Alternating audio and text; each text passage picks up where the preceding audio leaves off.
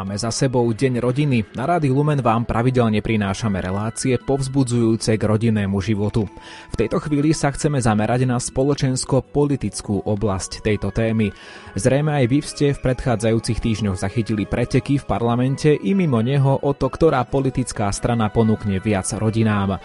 Podľa odborníkov v tejto oblasti je dobré, že sa téma podpory rodín stáva atraktívnou pre politikov, no upozorňujú na nebezpečenstvo jej degradovania len na finančné finančné dávky pre rodinu.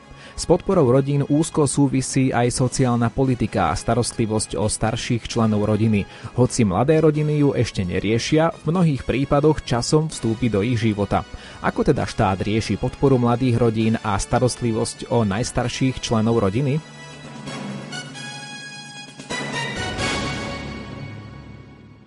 Dozviete sa to v dnešnej relácii zaostrené s Ivom Novákom, ktorá sa práve v tejto chvíli začína. Dnes v prvej polovici budete počuť Tomáša Kováčika, predsedu Asociácie za život a rodinu a v druhej polovici relácie Moniku Gibalovú zo Spišskej katolíckej charity, odborníčku na sociálnu politiku. Ako prvý dostane priestor pán Kováčik, s ktorým sa rozprávame o aktuálnom trende v prorodinnej politike na Slovensku.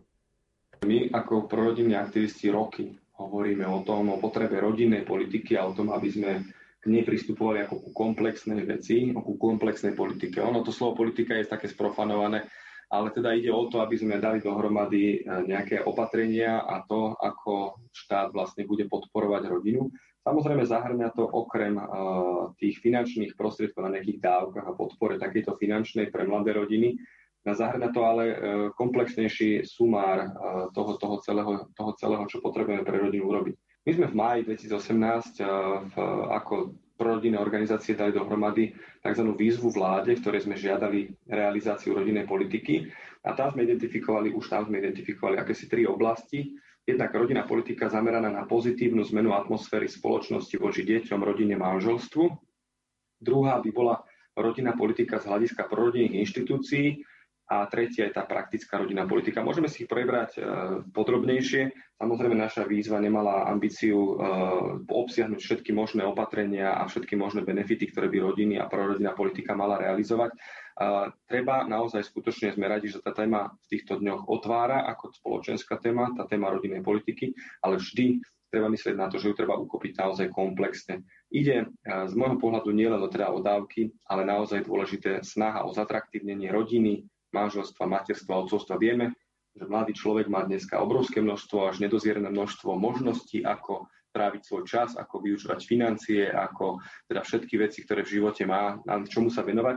A my sa potrebujeme vrátiť aj k tomu, aby sa zatraktívňovala rodina, manželstvo, materstvo, otcovstvo pre týchto mladých ľudí. Keď už teda hovoríme o financiách, e, zrejme budete toho názoru, že Nielen financie sú jedinou vecou, prečo mnohí mladí ľudia majú rešpekt pred rodičovstvom, toto rozhodnutie odkladajú, prípadne sa rozhodnú byť rodičmi až naozaj neskoro po 30 Áno, toto je jedna z tém, na ktoré sa treba v tej komplexnej rodinnej politike naozaj dôkladne a dôsledne pozrieť. Uvedomme si, že jednoducho dneska mladý človek, povedzme 25-ke, naozaj pre neho predpokladám prioritou a odpustite prosím generalizovanie, nie je niečo úplne iné ako stávať v noci a starosť sa o malé dieťatko. Samozrejme, priatelia, koničky, cestovanie, možno nejaké zabezpečenie sa dopredu. Človek má naozaj veľmi veľa možností v živote a my potrebujeme tomu človeku hovoriť, ako ja zvyknem, taký ten, ja som si takú vetu vlastne tak raz uvedomil, že nie je nič lepšie na svete, ako mať deti. Naozaj to tak ako otec hlboko prežívam a je to, je to naozaj niečo za niečo, ako sa povie. Jednak to, tá zodpovednosť eh, prichádzajúca s manželstvom a rodičovstvom je teda už teda za viac ľudí v tej rodine. Na druhej strane eh, nie, že je vyvážená, ale ona je hlboko eh, alebo teda vysoko predimenzovaný, predimenzovaný je teda ten príjem, tie, tie pozitívne benefity, ktoré človek naozaj z toho manželstva, rodičovstva má. Jednoducho ten rodinný život človeku zmení priority, zmení pohľad na svet a ja to osobne vnímam ako naozaj zásadne pozitívnu zmenu k lepšiemu.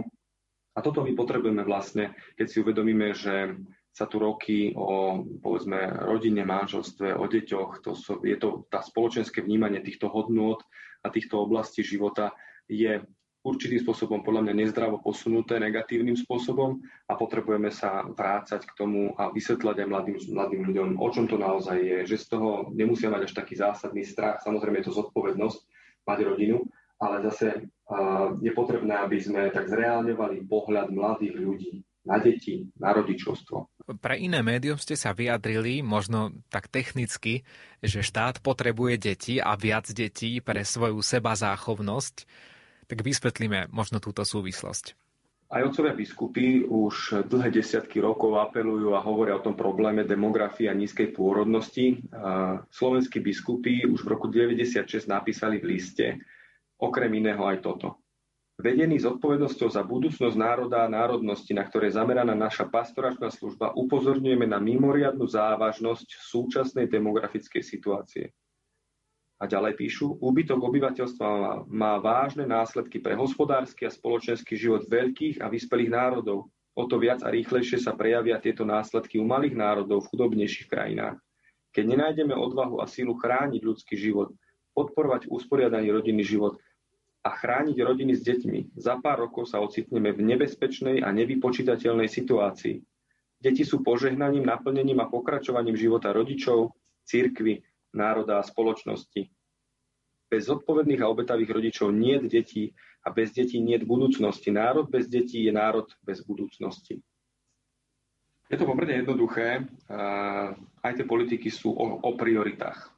Štát naozaj potrebuje a, a chce deti, tak začali to teda aj politici v poslednej dobe nahlas deklarovať. A je to preto záchovnosť a budúcnosť. Jednoducho je to úplne jednoduchá matematika ak dvaja rodičia majú iba jedno dieťa alebo priemerne 1,5, 1,6, jednoducho tá demografická krivka onedlho začne upadať aj z pohľadu počtu obyvateľov.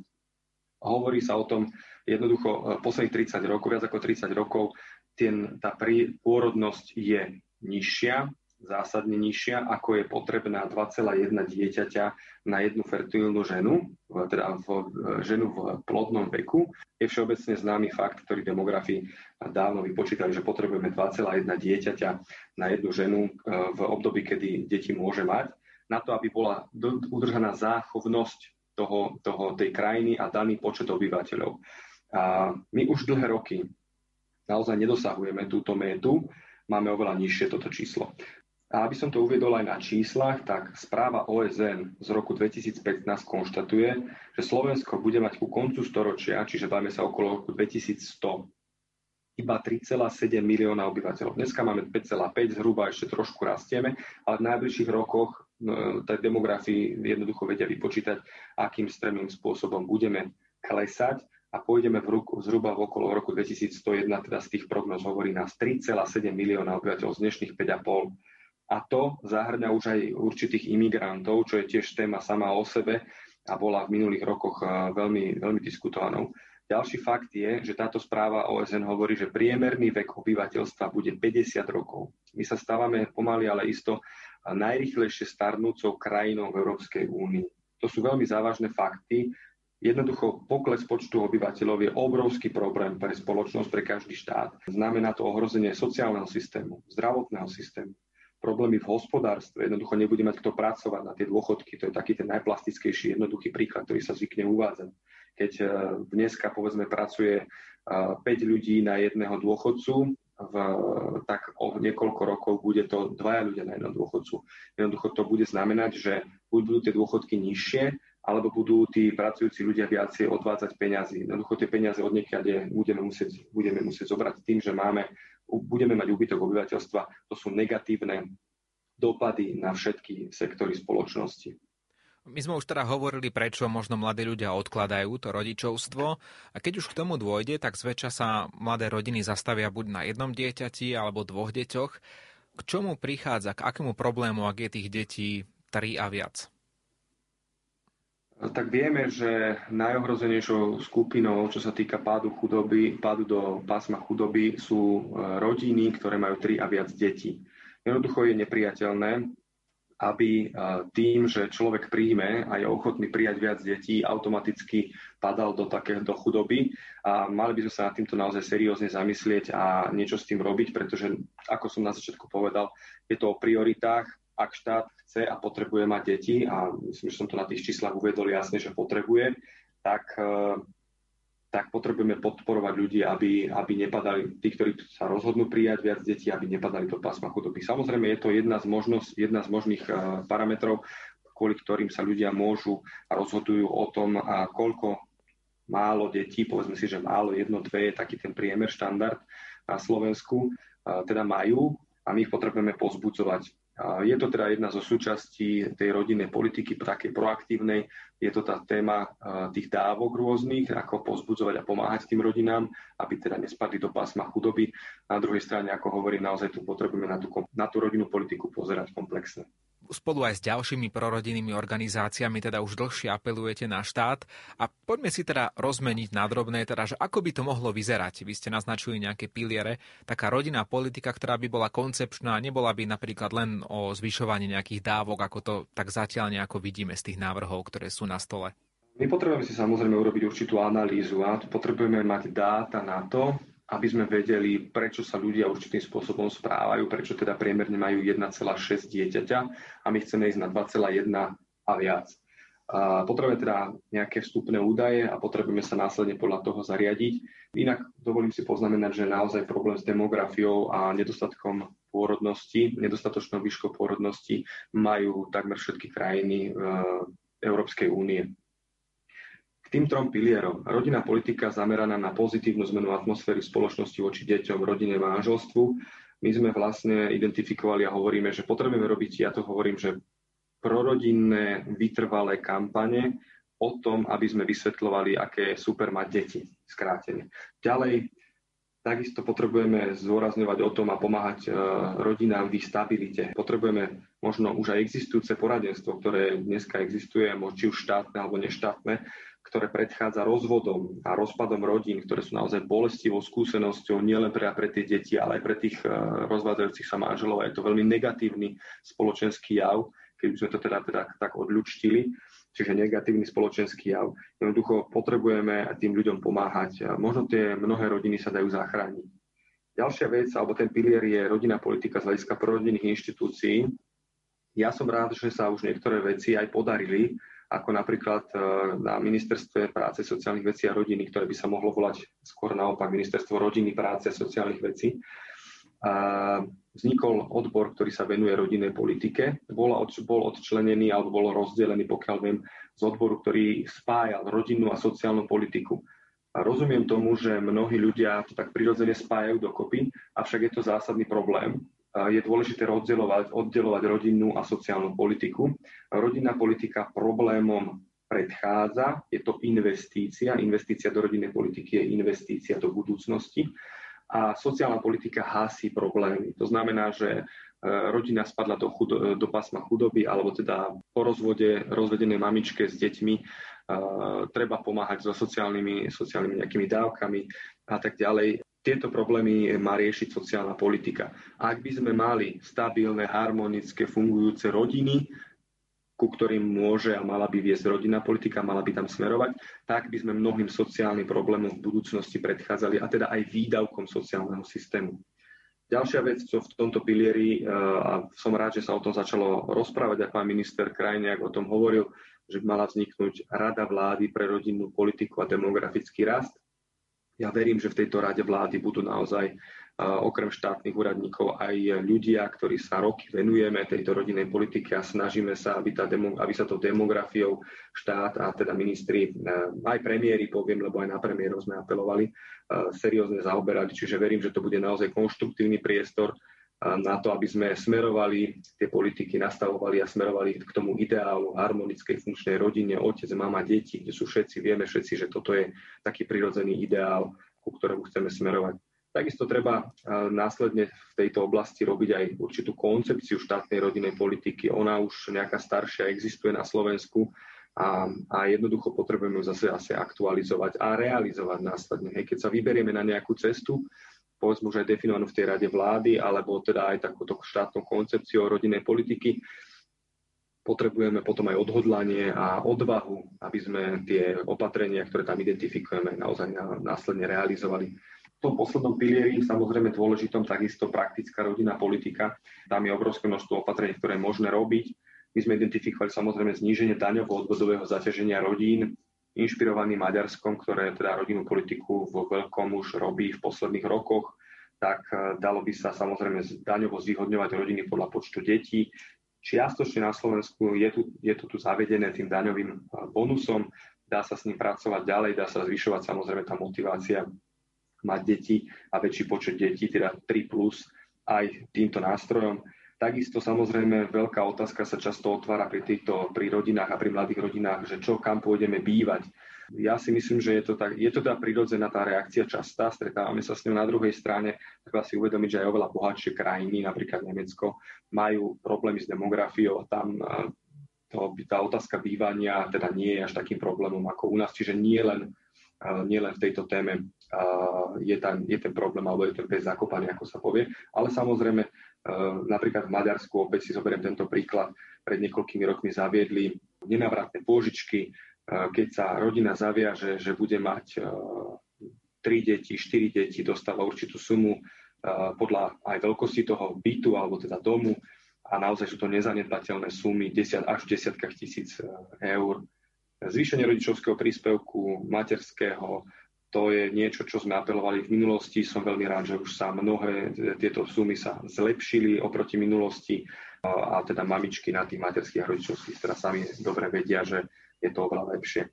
Som veľmi rád takisto, že sa nielen hovorí, ale už aj sa prijala zmena ústavy, ktorá definuje tzv. ja to nazývam nultý dôchodkový pilier, alebo teda to, že pracujúce deti budú časť svojich odvodov odvádzať na dôchodky svojich svojich rodičov. Jednak je tam aj e, moment e, upevňovania medzigeneračnej solidarity a dva, naprava sa tam mno, veľká krivda v tom, že najmä mamičky, maminy, ktoré zostávali e, po väčšine na, teda na tej materskej a rodičovskej, mali teda niekoľko rokov tie viacdetné o to viac rokov, znížený príjem, z čoho sa im následne počíta dôchodok a tento bol teda znižovaný, alebo teda nezarob, nemali také dôchodky ako tie, tie ženy, ktoré pracovali v tom, v tom čase, keď tieto, tieto maminy investovali do budúcnosti, mali teda tú rodinu má väčšiu, mali, ten, mali, tú, mali tie deti.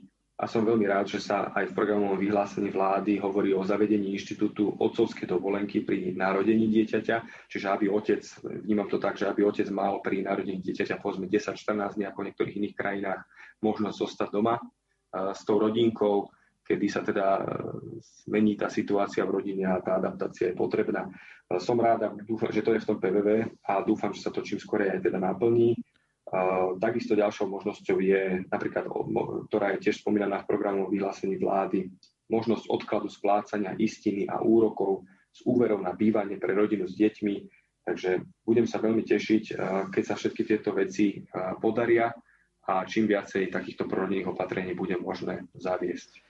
Na záver sa pozrime aj na tohto ročný deň rodiny. Jeho sloganom je Otec na blízku. Upozorňuje, že často unáhlený život otcov, ktorí chcú pre rodinu zabezpečiť veľa materiálneho a pritom nestihajú venovať svoj najbližším, svojim najbližším tento čas, tak to rodina mu bližuje. Ako tento životný štýl ovplyvňuje podľa vás naše rodiny?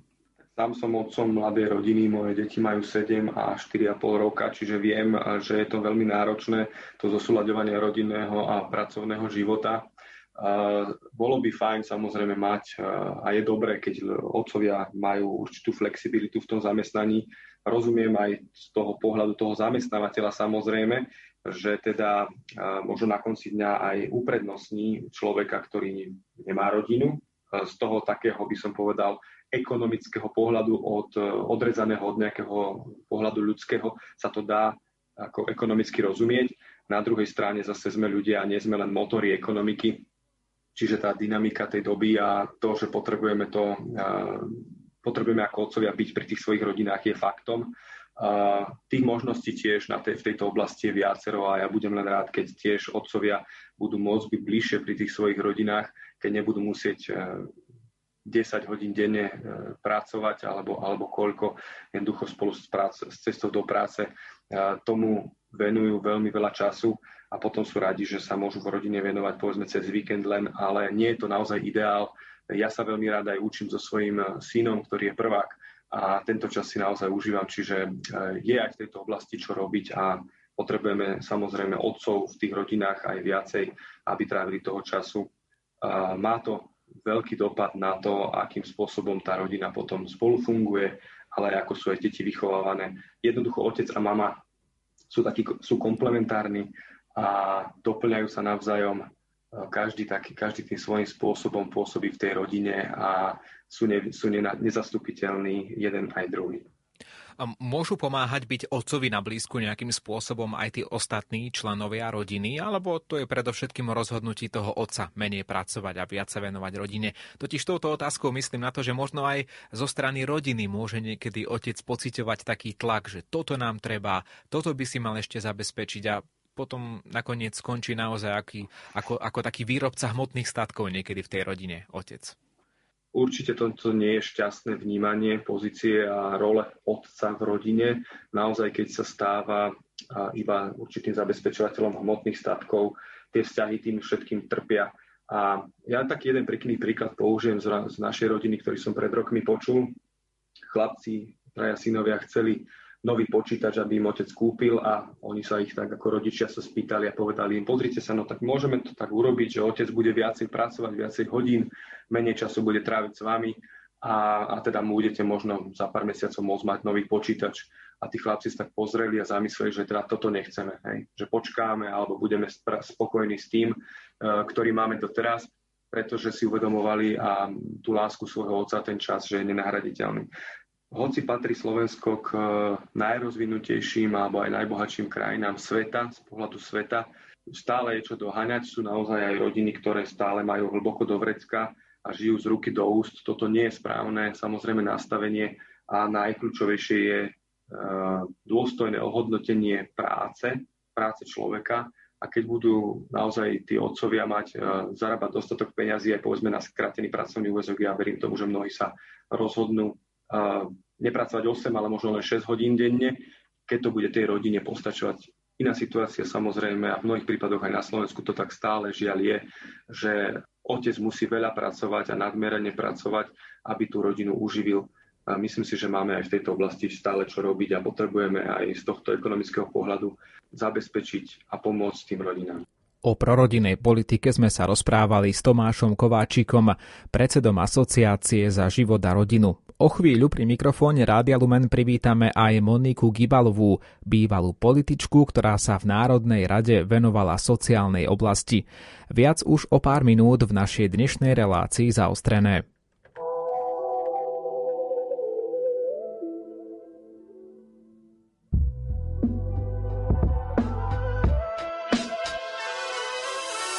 Som je podsta požehnanie, je to misia. Na pozbytok života je to viac ako vidím Ja. Není to iba vidina, nečítal som to v novinách No najdôležitejšie pre deťa je jeho rodina. Ocino a mamina, čo postarajú sa? Aj keď brnká na nervy, tak ovládajú sa. Nie sú dokonalí, ale doplňajú sa. A tak milujú nás, že kľudne obetujú sa. Mladí ľudia pomilení majú divné vzory. Radšej zľadajte ku ocovi, čo pri vás stále stojí. Miluje vás a sa bojí, bojí za vás by aj padol. Taký otec to je hrdina, taký otec je darom. A keď není medzi nami, tak aspoň vy medzi vami. Spomente si pod hviezdami, spomente si na ňo.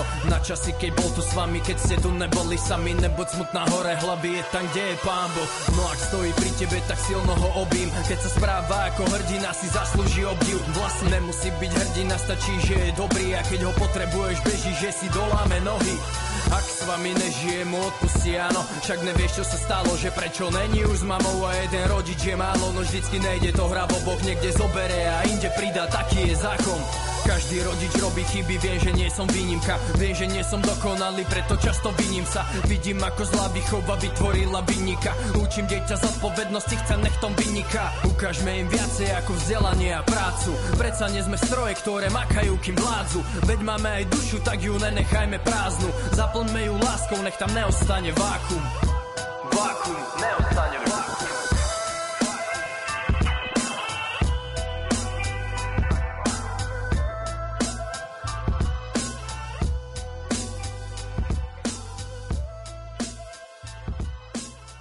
V relácii zaostrené sa rozprávame o prorodinnej politike. V úvode to bola vec, ktorá sa týkala predovšetkým podpory mladých rodín a vôbec mladých ľudí, aby mohli a chceli mať deti.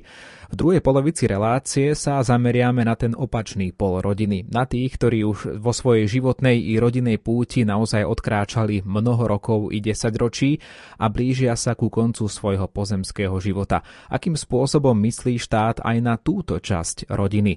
O tejto téme sa budeme rozprávať s Monikou Gibalovou zo Spišskej katolíckej charity, odborníčkou na sociálnu politiku. O situácii aj v prorodinej politike sa dnes rozprávame s pani Monikou Gibalovou, bývalou političkou, ktorú ste mohli poznať ako aktívnu političku v oblasti sociálnych vecí a aj starostlivosti o tých členov rodiny, ktorí sú už v tom vyššom veku. Aj o tom sa budeme rozprávať v ďalšom priebehu našej dnešnej relácie zaostrené. Pani Gibalová aktuálne pracuje v Spišskej katolíckej charite a aký je odbor jej práce v súčasnosti, o tom nám už povie viac ona sama. Moja súčasná pozícia v Spišskej katolíckej charity je um, manažer kvality sociálnych služieb, čiže v podstate pokračujem v tom, čo som presadzovala uh, v parlamente, čím som sa zaoberala v sociálnej oblasti, v sociálnej politike a v takom úzkom segmente sociálnych služieb a ich kvality. My sme už v tej prvej polovici dnešnej relácie hovorili o e, možno podpore zo strany štátu pre tie mladé rodiny alebo ako by mohla vyzerať nejaká systematická prorodinná politika. Poďme sa teraz pozrieť na to, čo možno mnohí nevnímajú, pokiaľ sú mladí a pokiaľ sú zdraví že vlastne rodina, rodinná politika to je aj politika pre tých, ktorí sú už starší a ktorí sú často odkázaní na pomoc práve svojich rodinných príslušníkov. Začnime tým, prečo je podľa vás dôležité vnímať aj túto skupinu obyvateľstva, ak hovoríme v dnešnej relácii o nejakej prorodinej politike alebo prorodinej oblasti aj v súvislosti s Dňom rodiny, ktorý je už za nami v čase, keď vysielame túto reláciu. Samozrejme, že je treba vnímať e, fakt, že dobrá sociálna politika má mať synergický efekt. Jej jednotlivé segmenty by mali byť e, v takej rovnováhe. Tým chcem povedať, že rodinná politika je aj starostlivosť o našich seniorov alebo dôchodcov, ak chceme. E, je to e, niekedy taký, taká oblasť, na ktorú zabúdame. Ak akýkoľvek segment tej celej sociálnej politike zlyháva alebo nie je v rovnováhe, tak začína nám zlyhávať e, celá sociálna politika.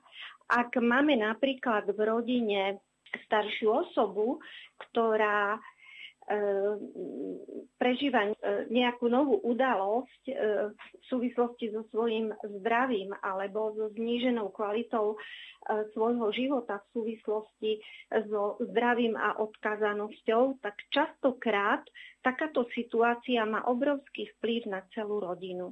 A preto my nemôžeme zabúdať ani na túto oblasť politiky a starostlivosti o starých ľudí. Predstavme si, že v súčasnej situácii nie je dostatok e, kapacít na rýchle, prúžne umiestnenie e, staršej osoby e, buď v nejakom zariadení s dočasným pobytom a, alebo trvalým pobytom, alebo starostlivosťou doma v rámci terénnej sociálnej služby, ktorá je naj, najlepším prirodzeným spôsobom starostlivosti o takého človeka. Stane sa, že z týchto dôvodov niektorý člen rodiny, ktorý je, e, má prácu a teda príjem, je odkázaný na krajnú možnosť, že musí ukončiť pracovný pomer a e, preberá v rodine úlohu opatrovateľa. Tým sa rodine veľmi zníži e, štandard ekonomický. Môže sa dostať v niektorých prípadoch aj e, do e, rizika chudoby. Pani Gibalová, možno v tejto súvislosti vznikajú naozaj také veľmi ťažké problémy A otázka je, že ako ich vyriešiť. Vy ste teraz naznačili to jedno hľadisko, keď ľudia naozaj prídu o svoj príjem a spôsobí im to existenčné problémy. Na druhej strane niekedy by možno aj uvažovali členovia rodiny o umiestnení v nejakom sociálnom zariadení, ale aj tam nachádzame určité limity, kde nie každý žiadateľ o takúto službu dostane aj vyhovené. Tak ako to potom riešiť vlastne? No, je to veľmi ťažká otázka, pretože záujem o sociálne služby je obrovský. Nestíha pokrývať e, kapacity na Slovensku, nestíhajú pokrývať tento e, záujem, aj keď e, určenie alebo odporúčanie alebo ubytovanie a zabezpečenie takejto služby je veľmi náročné. Niekedy brania v tom veľmi aj legislatívne východiska. Trošku ma mrzí, že v rámci sociálnej politiky sa nová reforma sociálnych služieb oddialila v tejto chvíli na dva roky. Vnímam to ako dosť vážnu vec, pretože bez takejto reformy sociálnych služieb bude rodinná politika neúplná násobne drahšia a neudržateľná ekonomicky, pretože e, ľudia budú hľadať iné spôsoby starostlivosti o starých ľudí, buď vo svojom domácom prostredí. To znamená, že môže sa kľudne rozvinúť aj čierna práca, lebo, lebo ak, ak niekto potrebuje zabezpečiť starostlivosť o svojho rodinného príslušníka a nechce stratiť prácu kvôli tomu, aby zabezpečil štúdium a e, živobytie pre svoje deti, tak bude hľadať aj takéto spôsoby a celkom to nemôžeme zazlievať. Vašej charitnej praxe, uh, myslím si, že vieme tak trošku podať aj taký ten ten by som povedal, že charitatívno-duchovný pohľad na problematiku, pretože dnes možno mnohí aj mladí ľudia v rodinách tak zápasia s tým rozhodnutím, že keď majú naozaj staršieho člena rodiny, môže to byť matka, otec, stará mama, starý otec, ktorý je teda už odkázaný na starostlivosť nejakej osoby, ideálne svojich najbližších. Čo robiť naozaj, že, že či tých ľudí motivovať, aby naozaj si ich nechali doma, aby sa o nich postarali až do teda konca ich života v tom domácom prostredí, pokiaľ to bude možné. Alebo naopak tá druhá cesta, teda nejaké zariadenie pre seniorov alebo nejaké iné zariadenie obdobného typu. Niekedy sa možno tak aj v našich kresťanských diskusiách hovorí o tejto druhej možnosti, teda o nejakom sociálnom zariadení ako o tej horšej. Aký máte vy na toto názor? Pozrite sa, ja to nevidím tak dramaticky, že musí to byť nutne horšia situácia. Je to prípad od prípadu, ale Myslím si, že ak rodina naozaj e, potrebuje túto pomoc, to musí každý veľmi individuálne zvážiť, tak e, ak, ak si potrebujú rodičia zachovať svoju prácu e, kvôli životnému štandardu, možno niekedy na hranici skromnosti a únosnosti, tak nepovažujem to za zlé riešenie. Myslím si, že E, v súčasnosti tá kvalita sociálnych služieb veľmi napreduje a v zariadeniach sociálnych služieb, ako sú napríklad cirkevné zariadenia, ako je Spiska katolická charita, sa snažíme e, tým e, seniorom a našim príjimateľom sociálnych služieb naozaj ponúkať veľmi kvalitné služby so zameraním a orientáciou na E, také rodinné prostredie a s pridanou hodnotou práve tej starostlivosti o e, spirituálnu stránku a o, duchov, teda o duchovnú stránku. Takže myslím si, že tí príjimatelia sociálnych služieb, tí klienti, starší ľudia, ktorí sú v takýchto zariadeniach, e, a, a majú kvázi uspokojené aj tieto potreby, tak môžu žiť veľmi kvalitný život. Preto si myslím, že e, je treba pracovať na tom aj legislatívne, aby tieto služby boli dostupné ľuďom e, rýchlo, aby boli primerane lacné alebo drahé primerane aby si ich mohli ľudia vybrať a aby boli poskytované takou formou, aby sa nestratil živý kontakt s rodinou. Podľa týchto kritérií a za takýchto podmienok nevidím problém v rozhodnutí sa e, staršieho človeka, že si zvolí tento spôsob prežívania staroby alebo prípadne dožitia. Keď teda hovoríme o nejakej sieti poskytovateľov sociálnych služieb, je to dlhodobo známa vec, že tých zariadení nie je veľa a samozrejme tie, ktoré fungujú, tak majú dlhý poradovník. Vedel by možno štát v tejto veci podľa vás niečo urobiť už dnes, aby to bolo lepšie?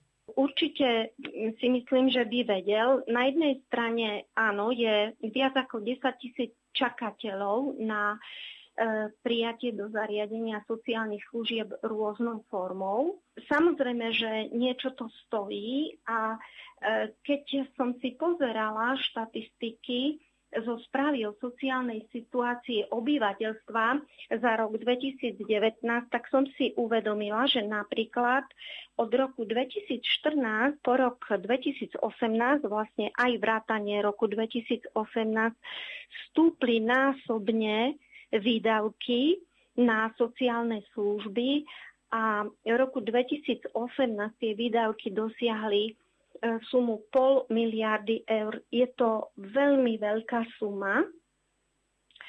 Takže um, možno, že z pohľadu uh, by sme si z tohto pohľadu by sme si mohli povedať, že áno, štát dáva veľmi veľké peniaze na zabezpečenie sociálnych služieb, ale keď sa pozrieme zase na e, demografický vývoj, e, tak môžeme ľahko odhadnúť, že za takých 10 rokov to bude zase miliarda alebo miliarda a pol.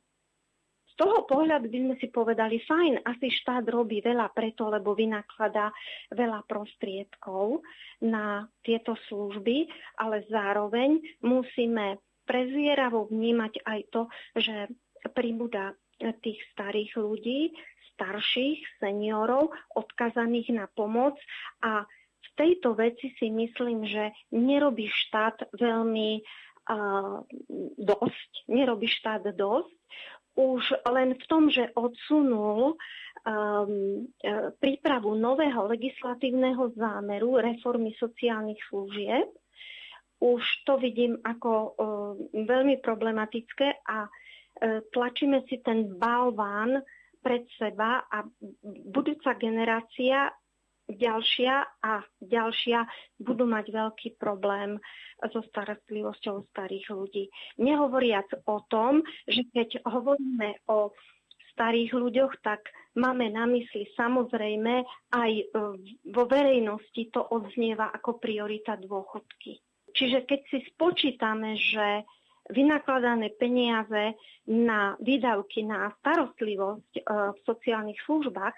A keď si uvedomíme, aké veľké e, peniaze odchádzajú na dôchodcov, dôchodky e, nám stúpajú, respektíve zo systému daňového sa vyzbiera na dôchodky o miliardu viac, než sa vyzbiera na tie dôchodky zo systému. Čiže keď to zrátame, tak e, pre politikov by to mal byť e, veľmi silný signál a varovný prst, že v budúcnosti budeme mať obrovský problém.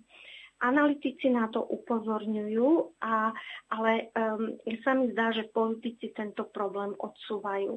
A ak by sa mal poriešiť systém sociálnych služieb a ich dostupnosť, tak rozhodne si myslím, že by mali vznikať nové sociálne služby na úplne inom princípe, na základe poctivej analýzy nových trendov, novej situácie, demografie a iných signifikantných ukazovateľov a v prvom rade e, na základe e, dobrej reformy celkovej sociálnych služieb. Vidím to na dlhé tráte. Práve preto, že sa táto téma akoby v politike odsúva na okraj. Dosť veľký dôraz sa kladie na dôchodky, lebo to je taká citlivá téma.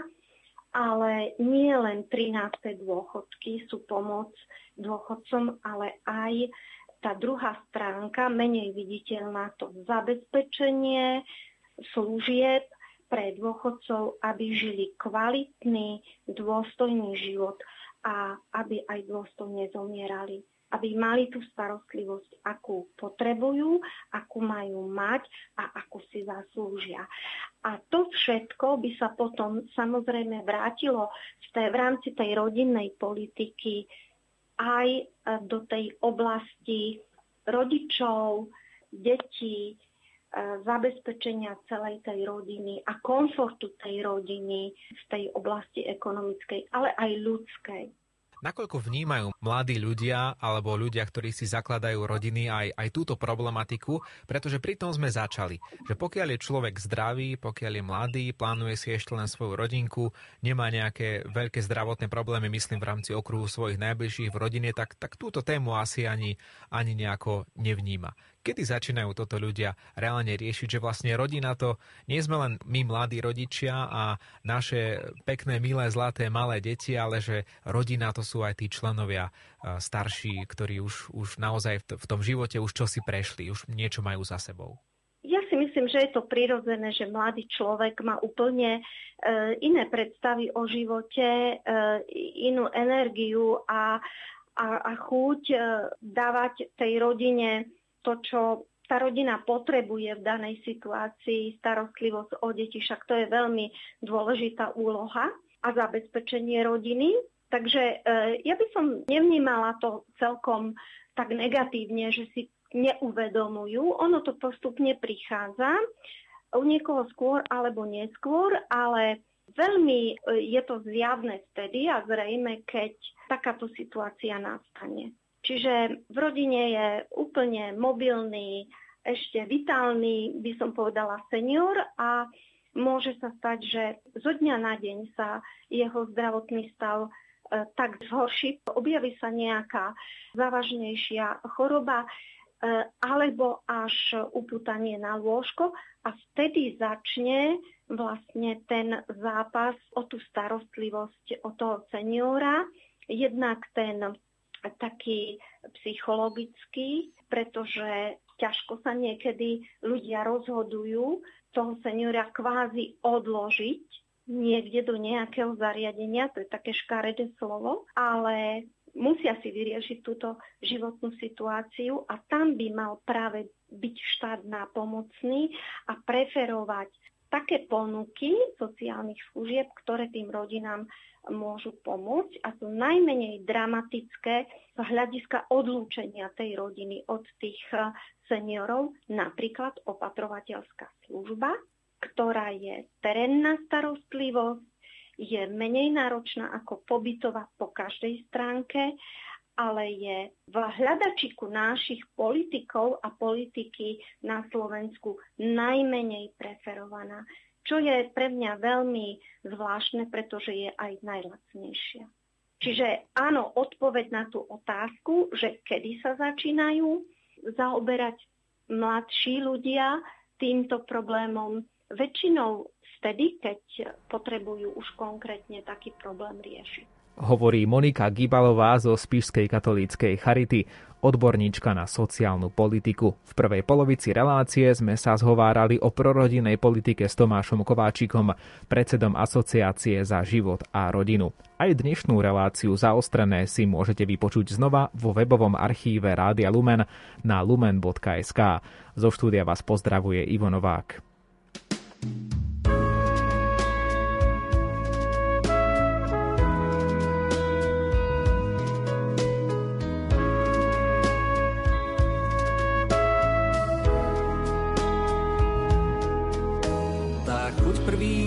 Láskou náš dom, pred ním kostol a sny.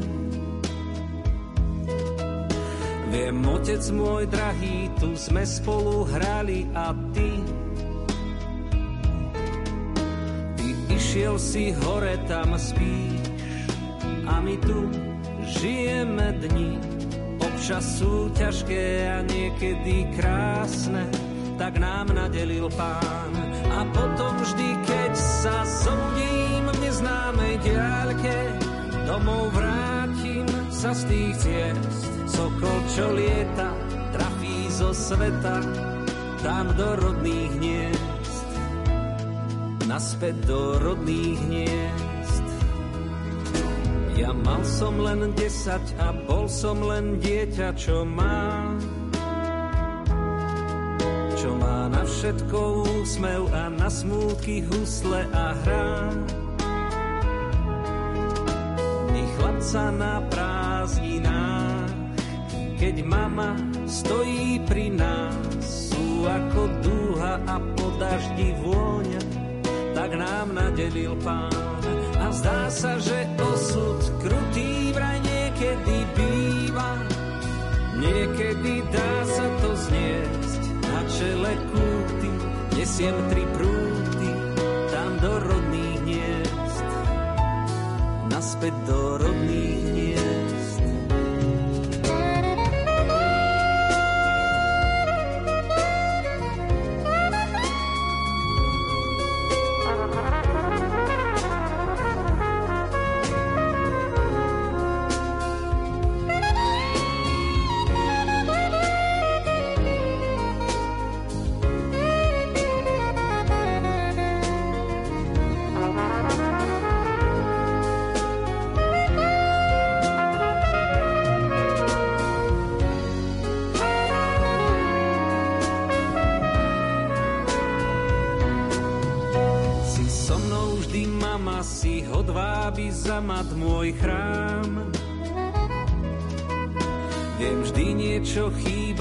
cenu má iba čo dám. Stále som chlapec, čo hráva, stále som, aký som. Vieš, že ma nezmení úspech či sláva, nájdem rodný dom.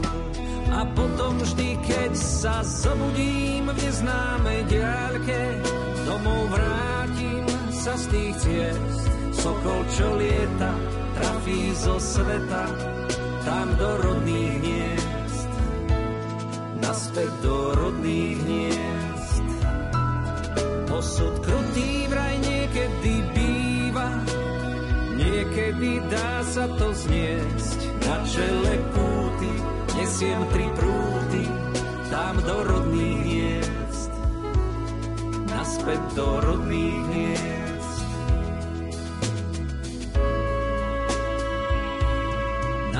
Naspäť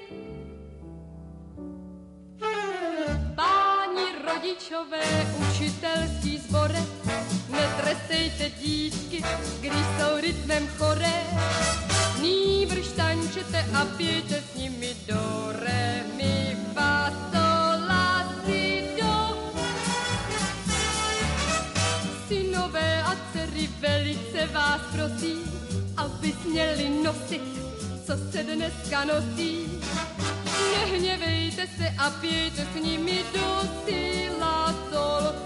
netreste